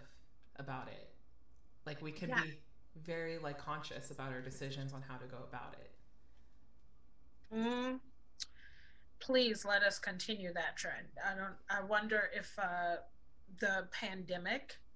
I do wonder sometimes how that will affect, you know, what what intimacy looks like going Mhm. forward. Because there is a level of like, you know, the old the I, I don't even say it's an old adage, but do you remember when like people were like, before I become physically intimate with someone, I would ask them to get tested. Like, what at what point do you ask if a person is vaccinated or what their Oh, perspective is on um oh maybe maybe kind of this is a future this is kind of going off tangent but maybe this is a future conversation on like That's that's the next topic, man. Yeah, because I'm gonna I was write that recently down. blindsided. That that's the next, we're writing that down. And didn't realize that I felt so strongly about it. I was like, oh, you. Like yeah 'cause safety. sometimes you do want to ask but like you and even people's politics about sometimes uh you know the the whole entire science of of vaccinations is like that can be are you going to have a healthy relationship if you're on the other side of that coin if like you believe you should be vaccinated and the other person is like i'm vehemently against anything coming in my body being around my body i don't want to you know how does that work Listen, the- stay vigilant about your safety. Don't let don't let that dick appointment, you know, or pussy appointment persuade you into not being safe. That's that's how I feel about that. All right, uh moving along to just nerdy. Just nerdy. Uh, We're talking about very broad discussion-y type topics today. If anybody wants to hear about a specific topic that you want us to discuss, please let us know. Bring it to the table. We're flexible. We'll make it. We'll, we can adjust our discussions to you sometimes. Sometimes, because I'm sometimes B. for your listening pleasure. For your listening pleasure. All right. Um. So here's a fun one. What shows did your parents prevent you from watching? I can start first with this one. I know I've been introducing being like, here's your torch, here's your torch. So shows. Um for a while, like my mom didn't really like it. My mom didn't really like it when um I would stay up at night and watch Adult Swim. She could not stand that, even though I had all the energy in the world just to go do it. So talking about boundaries, I was pushing them.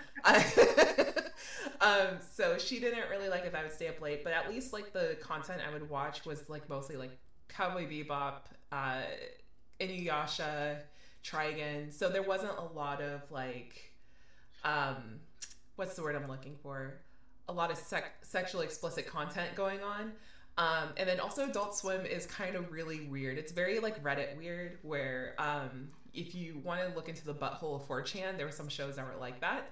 So, um, or their spoof commercials. Their spoof commercials were always kind of weird.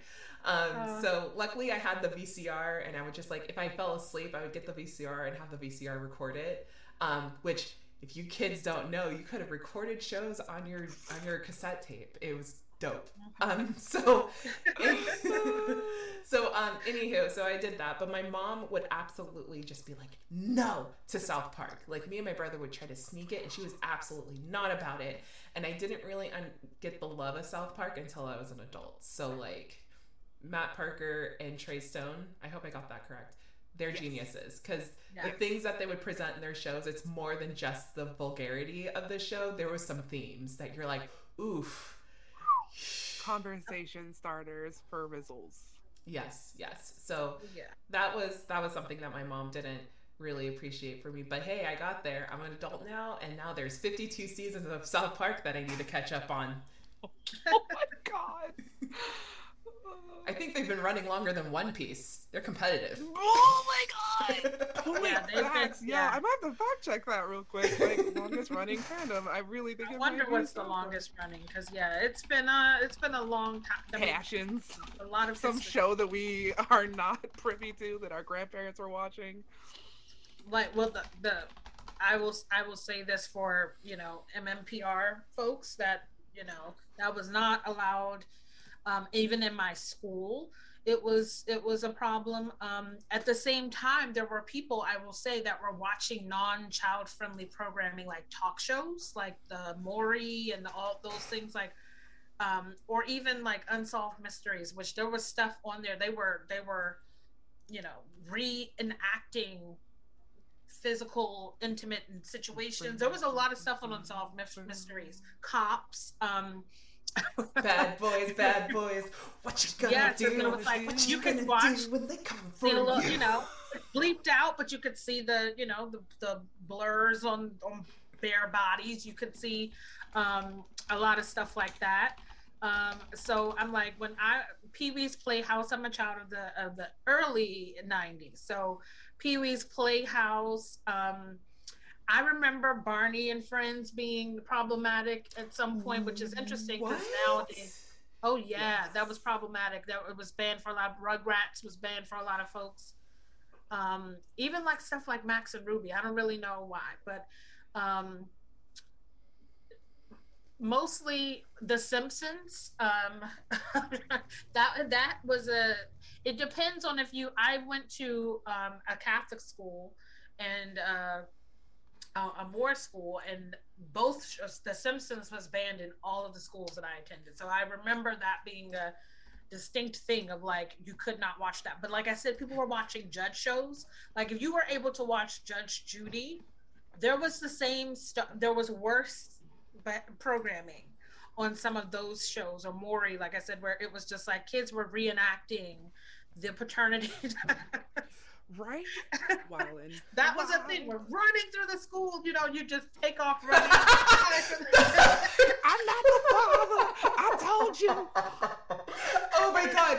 If I would have reacted those in the playground, oh, what a missed opportunity! That would have been hilarious. It would have been beautiful content for the teachers, honestly, because they would have been like, "That's funny, but we shouldn't be allowing this." We should Oh, not yeah. be laughing. yeah, like that. But but but that that wasn't banned, you know, or it wasn't like you couldn't watch that. And I think that was like ageism because it's like your parents watched that or whatever, and the teachers watched that. So you weren't going to ban that, but you're going to ban, you know, all the child programming that may be. Um, may you know may bring conversations like yeah the simpsons may have been controversial but there was so many you know valuable conversations to your point v about south park like there's a lot of stuff that gets discussed or even boondocks um Yes. you know there's a lot of things that i remember that being problematic for a lot of people um, and you know folks having situations with that here because they wanted to celebrate uh, aaron the creator who was from this area and grew up here and went to university of maryland college park and like so many people were you know really just show, like everywhere they went right there's like a, a badge of honor to be like that's us you know the all of that and like you can't even watch it because locally it's banned and it's like how do you show support for the creator of the show and then you know Well, um, let me Come tell through, you Channel how- Two Queen. Let me through. tell you how the conservative side of my family tried to keep me from the the evils of television and the evils of radio and sent me to church a lot only for me to find all of the romance novels that people had turned in all of the banned literature Oh, that people had turned Literature. into the church just became my reading playground. I was not I don't think I was supposed to be reading the majority of the books that I was reading as an 8-year-old child. I spent a lot of time in the library and bookstores just discovering yaoi and just opening my little little eyes to everything. So to Prowse's point and to V's point about VCRs and recordings. Back in my day, children, um, uh, we had movie nights. Blockbuster was still a thing. So Oh. there was literally like a list of things that we were allowed to watch and nothing else. My grandfather watched a lot of Law and Order. So it was either like Law and Order, Buffy the Vampire Slayer, Mhm. Angel, just depending on which house I was at. Um, and that was it. Like there was a lot of Grease. I watched. I had a Grease themed birthday party. Very strange for an eight year old to be like, "You're the one that I love." Hoo hoo hoo, honey. yes. I see you. Oh yes, indeed. yes. tell me more, tell me more. Like, did he have a car? Yes, Did he have a car? values. Mhm. Oof. Ooh. Yes. Yes. Problematic. the love for musicals have also stemmed from this. Um, ma- many a thing. Uh, South Park wasn't a thing until middle school. Uh, I do remember though, like in elementary, that like watching Dragon Ball Z was like a no-no, Oh, or watching Dragon Ball was a no. no-no, um, because of like their adult themes of fighting. Watching Sailor Moon was a no-no because of a lot of reasons, which I'm like valid, y'all. Now that I've been watching it as an adult, I'm like, yeah, I feel like so many um toxic relationships were born from this show. So now that you're bringing, tuxedo mask. so now that you, oh my god, now that you're bringing up like the shows that you were banned from, you're talking about like after school programming where mm-hmm. my parents were either like at work or like if my uncle was like babysitting us, he wouldn't show up until like an hour later.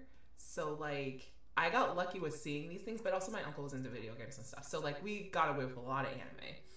But as for me, like I got banned from like at like night night programming, whereas like you, I feel like you had a hawk over you the whole time. Tell me if I'm wrong. the whole time. You are absolutely correct. I like this is also what made it really fun to go to friends' houses because it really felt like I was doing some underground sneaky shady thing. If I could watch Powerpuff Girls, hmm that was like, ooh, risky, badass. I didn't know what the children on the playground were talking about when it came to like the we want to play Sailor Moon or we want to play Spice Girls or we want to play. I was just I was lost in the sauce. I was like Phantom Tollbooth, Lord of the Rings. I was reading Tolkien. Um, I was that nerd. Like, you know what I mean? I was like, but books. and they were like, TV, bitch. What's wrong with you? Teenage Robot. I was banned from watching that. There was just a lot of like weird shows. Um, but And this I is why we appreciate you for being a late blossoming nerd. right. I was like, oh, Rugrats though. I feel were the jam. Like, I I fell in love with Rugrats later in life as well, and just like, hello, gay pride. Rugrats was a very queer show. Rugrats was super gay. Mhm. and also like some of the best birth control I think out there because I hate you. Ooh. bruh nothing opened my eyes more like mm. I actually want to. funny. I just want to see Rugrats with an adult lens. I just want to know. Mhm. I think I, I think I should find a way to revisit that, not to be like Nickelodeon nostalgia. You're a '90s kid who wants to catch up. No, like just it is it's totally is that but also watching Tommy with his little brother and like the stress of responsibilities it's so good the adult responsibilities one was pretty good. I was like, Yeah. Chucky, I am with you. I hate this shit too. Chucky is terrible Why is my money getting snatched on my payday? Is it even my money? Mm-mm-mm. Access Yeah. and liberation, y'all. and then there's like the shenanigans that the adults go through. Like they there are some super adult themes in that show. Kind of Mhm. like Shrek that like as a child I never noticed. As an adult, I'm like, what is going on with these parents? the adults in this show need help. For real. Dude, Stu Yeah. making pudding at like 3 a.m. in the morning. What is what is Stu on? What is Stu Stu Stu found Adderall before You know- Adderall was a thing. What yes, he was, because he was an inventor, and all, a lot of his inventions were successful. He was cultured. cultured. he was cultured. He was like, let me build this baby robot death machine so my son can be as autonomous as possible so I can just keep tinkering with my toys. You know what? The the I think the greatest invention, um, which is why you know I fell in love with comic books as a as a as a youth, and then as well as like a lot of great American novels because that's where you were able to get your smut. You know, it's like y'all read Judy Blume's coming of age stories, and I'm going to read, you know, the wonderfully, really, you know, ridiculous. I don't know if maybe ridiculous is the word, but I'm going to read some James Joyce or something, right? Like you can get some you can get, especially from English literature, you get a lot of that. Yes. A lot Um, of Fabio on the covers. or even even even like if it, a lot of like Steinbeck even like you get some stuff that you Ooh. Is like you have no business looking at as a kid. Even like I read my dad was so excited I was reading like the autobiography of Malcolm X. It was like not because of that reason. I was reading it because it was about drugs and sex and you know all these forbidden concepts. I hadn't even made it to the end of the book when he was like had found Islam. I was in the beginning of the of the book where it's all the seedy and savory stuff that you can possibly get in racism and a whole different level of more inwards than you can ever imagine, right? It's like that was that came the the awakening and the enlightenment came later. I didn't make it to the enlightenment, didn't even really understand what I was reading until you know I was really close to adulthood much in uh, you know fifth grade when i was reading that book i had no business reading it but even like you know you're reading louisa may alcott and you're reading like little women it's not like the most it's not sex drugs and murder you know it's not but it's a lot of pot boilers around different things about womanhood and and so you know, Shel Silverstein, you R.L. Stine's books, like they're not, are they really like the Goosebump series is one thing, but like he has other stuff that in again Stephen King, right? Like under various pseudonyms, we were reading all of that. And I think about the fact of like, boy, nowadays, you know, something like Animal Farm would be I don't know if schools are still allowing you to read that in like fifth grade, but like we were reading that in fifth or sixth grade. Um, my son hasn't read it yet, um, but I'm like, I don't know if they would even understand.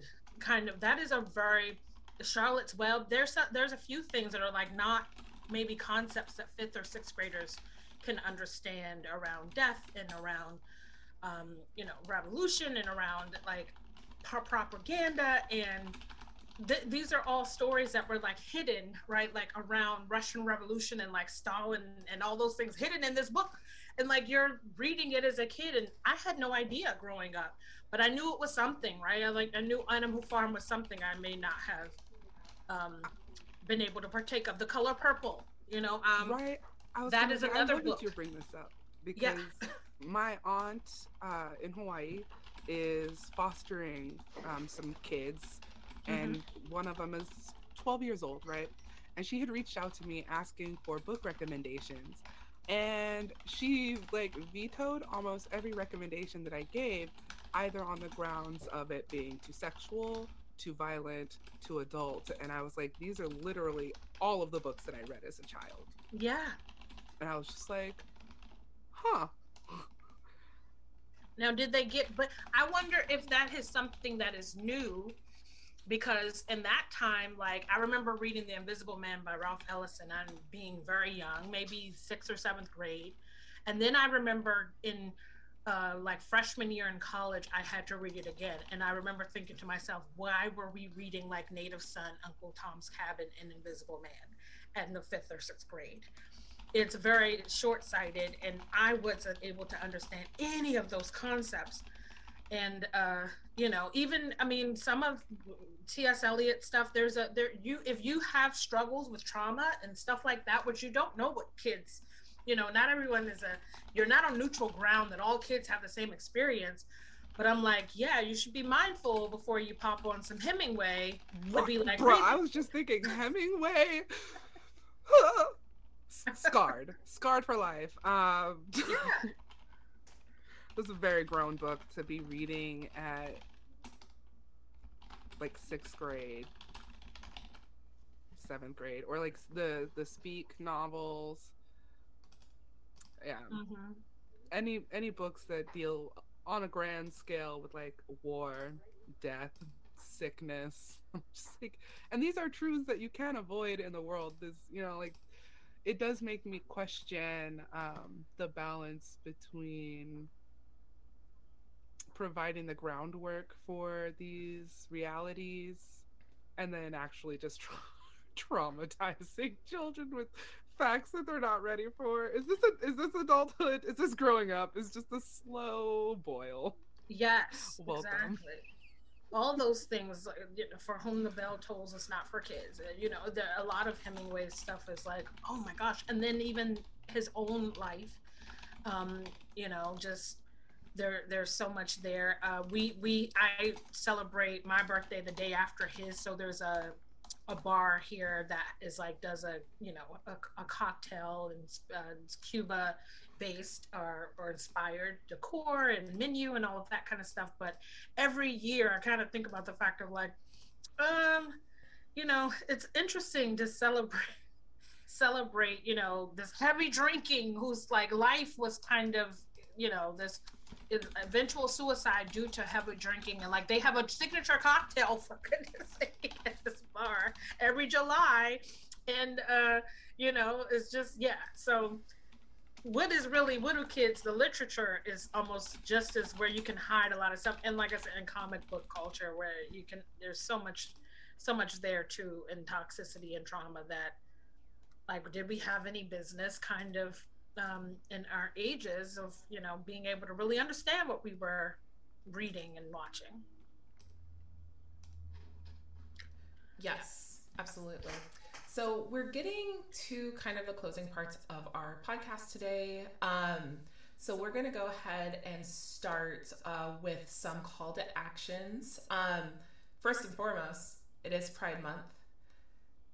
Support your local Pride event. You don't have to go to your major city. Make it lit in your own hometown. but also stay safe because I know there's a, there's folks that out there who are still not with the with the current times and not with the love times. And so um, there's a lot of bitter folks out there who think that, you know, it's not great to be out there flourishing in your best flamboyant self. So, um, or even not flamboyant, because, you know, you don't have to be gay and flamboyant. You can just be who you authentically are. Um, so, but yeah, just stay careful out there, but also make it lit in your own hometown. Uh, Kylie, do you know of any events that are nearby you? Um, not specifically. So like if you ride through Monterey, like across from like where they have the volleyball courts, like right before you hit the wharfs, there's um, a stretch of. Oh no! Oh no! We lost you. The finger. The finger. Use the finger. Ah! That's okay. I, I will say that I, I did hear some events happening in the in Portland, which is near me. Um, so I'm gonna go ahead and check those out. Um, Kylie, I know you were working your way back to us. Don't worry, my queen. Stay vigilant. Yeah. um, I haven't been able to go out yet because I know I have some traveling to do on my end. But once you know things start to settle down on mm-hmm. my side of things and taking some boundaries for myself, then I might be able to go out there and have a good time and support my community. Uh, what about um, you, Paris? Yeah, I mean, Capital Pride is starts already like as of Friday. So it go the the Pride Parade, the largest event of of the entire like weekend happens. It's like caps off next weekend. Um, it's usually like, I mean, it's a whole entire neighborhood experience here. So the neighborhoods nearby, you know, and takes over the United States Capitol. Like it's the largest pride which is just, to me, this is a baptismal getting rid of the trash that was left uh, on that fateful day of January the 6th.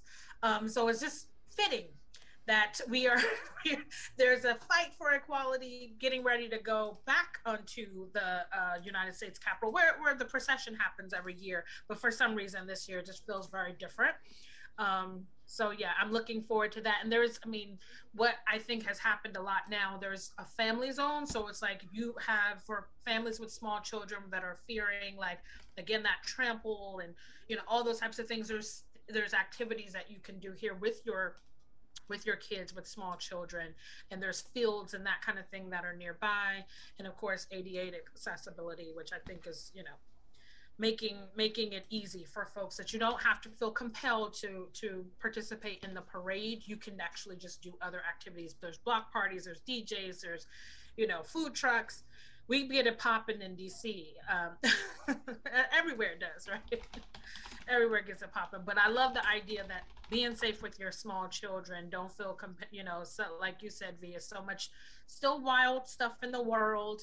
um, right now. And with with small kids, I know a lot of people have had trouble this year being like, "What am I going to do with my small kids trying to get out to things?" And so they made it easier this year. Yeah. Am I back? Yes, you So- are. You're yes, back. you are. You're Ha back. ha ha! I'm gonna get this out quick. July 23rd this year, Custom House Plaza is going to be Monterey's pride. Um, everything in Monterey is like around Alvarado, so meet at Alvarado, walk all the way through Polk, end up at the plaza. Come celebrate. Yes, yes. Thank you for that. Um, also, another call to action. Um, it's been a crazy couple of weeks. Um, speaking of safety, um, where families have lost their loved ones, um, loved ones who should be back at home watching cartoons, as we have talked about earlier from after school. Loved ones who should be serving food on the table, praying grace. Um, you know, just a lot of unrightful deaths that have happened in the last couple few weeks. Um, and so I just want to bring to the attention that we see it, um, but also we are very much so not about the violence. Um, but as much as like we wish we can bring all the lives back, um, the best we can do is try to support those families. So, uh, Paris, do you mind kind of talking about the uh, the GoFundMe hub? About Yes. So, um, one of the things I think has been happening with a lot of folks, they're feeling unsafe about how to best um, support uh, not just gun reform efforts, but making sure that they can sort of fund um, all the victims of various various shootings um, and and mass terrorism uh, situations around the country. And so there's been a GoFundMe hub established, which is like collecting all of victims first. It's like a network of families of deceased and survivors of, of mass shootings, and they've taken the time to aggregate all of the different sort of uh, trusted and verified um, donation sites and donation links and funds. Um, so you have, you know, the Uvalde Cons- Consolidated Independent School District. They have a donation fund. The First State Bank of Uvalde. You've got the South Texas like Blood and Tissue Bank, which is, you know, for folks that when they're actually when after a shooting, that blood bank of encouraging people to go out and do that piece. There's so many different aspects of what donation means. It doesn't just mean dollars that fold and jingle. It means, you know, time. Mhm. It means, you know, being able to share um, and amplify things. And also, like I said, there's, you know, still a, a, a, formula shortage. The, a lot of the victims that were very young have young siblings. That is important. Again, that tissue and, and, and blood banking, all of those types of things. So that the hub that we'll post is going to have a lot of that information on that link that you can, you know, not, and then also same with rising the rights of sort of civil rights organizations that are collecting donations for the victims as well. And then they're continuing to amplify um, some of those volunteers who need assistance, right, with uh, mental health uh, resources and that kind of thing. So, yeah, just it's a whole collection of resources that you can go to as we're grappling with. Uh, feels like which has become you know not a good way to start our summer but we don't want to continue this trend um, but how do we help each other Yes. through all of this Yes, absolutely. And yeah, I, I I think I'm just speechless by over the fact that like our government is not going to do anything effective about it. Um, some folks are so proud of their collection and guns that they just refuse to be better. And so at this point, it's just a community effort. Um, and I'm glad that GoFundMe has went in and verified some of these sources because you know when times of crisis, I'm sure there's a lot of evil that's happening where people are fake accounting um, to get their own money. And so it's just glad I'm glad to see that there, there's a way to keep everything verified. Um, Mm-hmm. Let's go ahead and move into Big Move Monday. Kylie, this is your connect. Yes. Well, actually, technically, it's both of our Connects V because we met her both at the same time. Um, talking about the lovely coach Jen. Thank you, ma'am, for being an inspiration to me and I'm sure to many other people.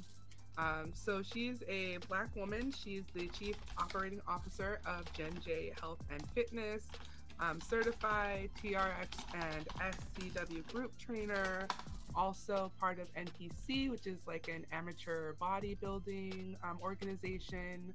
She posts a lot about her local hiking groups Um, she's based out of the Oakland area, which is um, basically using her platform to promote um, healthy living for BIPOC communities, especially when it comes to exploring hiking and outdoor activities. Um, the reason why I picked her for this week's Big Move Monday is she had recently um, come out about her battle with breast cancer. And she uses her platform to bring um, breast cancer awareness to the forefront.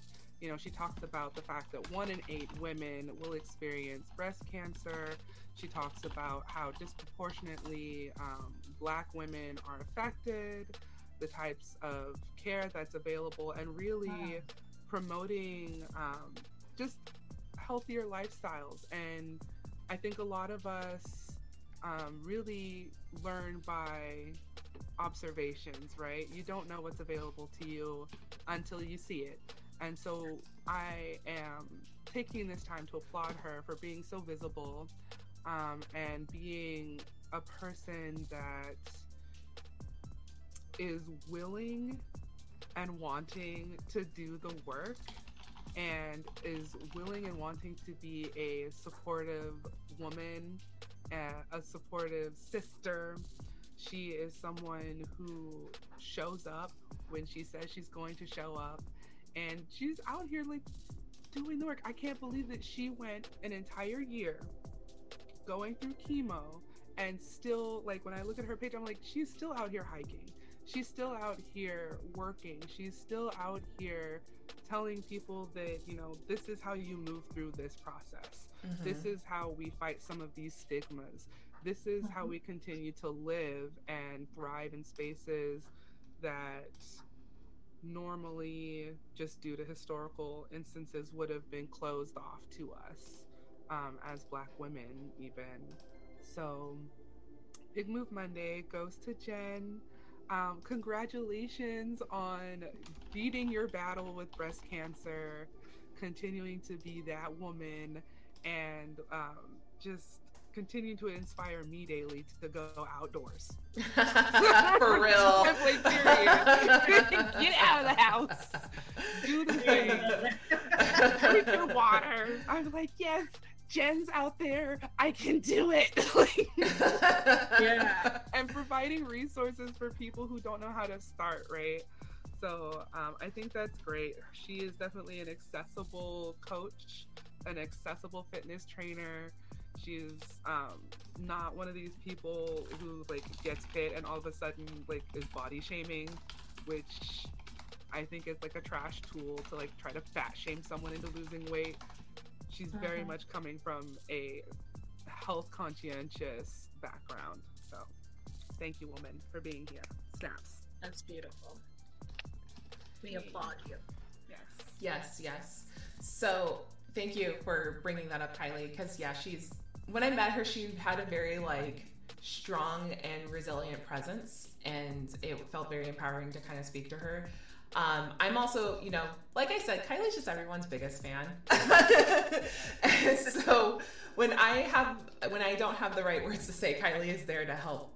so I really appreciate that you that you've always been there to just you know uplift people and really show their shine. So thank you for that.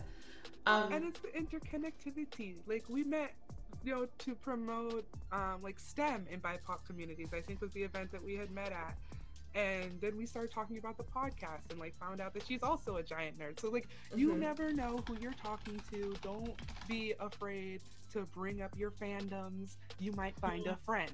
Yes. Yes. Do it. Yeah. This is true. All right. Um let's go ahead and talk about self promo so Paris, I know you got some stuff coming up. I think you are navigating through an Indiegogo campaign. Yay! Yes, I am. So, um, Grime Proof, uh, the, the our Grime Proof tour, which I've talked about on here um, many times between myself, uh, Noir Grime, and Mark Cooper. Um, the four of us are going on tour in less than a month now, in a, in a couple of weeks actually.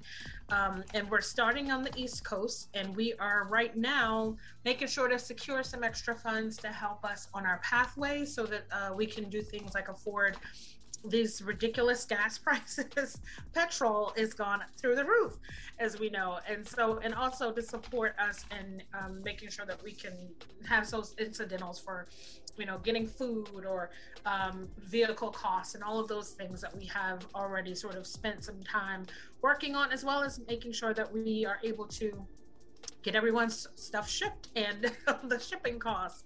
So we really uh, really appreciate everyone's support. We wind up hitting a, a, a, midway milestone right now where we hit 2K or a little over that of our, our $4,000 goal. Um, which is flexible, but we we absolutely would appreciate any any dollars that again fold or jingle or even an amplification. As I said, that one does not really require much um, other than a share. So or a like um, or a retweet. So please definitely uh, support if you can, and more importantly, make sure to come out and see us if you get a chance. Um, if we're visiting your city, we will be posting up all of our shows um, coming very soon. So you'll get a chance to hopefully welcome us, and we look forward to seeing you. Yes, yeah, I'm excited. We, by the way, that you guys are going to be in tour doing the thing. It's going to be a like a really good show. I think it's just going to be a yes. really good show overall. Yes. Um, so I guess what some things are coming up with me is I, I am coming back with Seventh Street Big Band pretty soon. Uh, there is a Color Me Gold series, uh, thanks to the Francis Experience. Shout outs to Jonathan Borka, local East Side San Jose.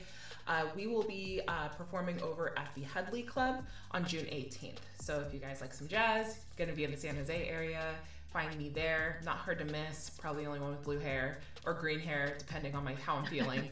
uh, so please come through. Uh, I am excited about the show, and I'm happy to be back in my my stomping grounds uh, to play trombone again. So it's going to be really yeah. dope. I will be stalking you there for sure. if you guys would like to come stalk me, if you're in the Seaside, Monterey area around um, June 12th. Save the date. It's going to be a pre solstice pop up. So if you are into magic, crystals, healing, dancing, music, food, come check it out. Um, I will be having a table. So, well, actually, a chair because I'll be doing chair massage, 15 minutes at a time because that's a long time to be like working on people. It's a lot of physical work. A lot of massage. So yeah, it is. Untamed Fire is hosting. Um, it's going to be in their like lovely parking lot garden area from 11 to 4:30. What is what are we Pacific Pacific Standard Time? I'll be there.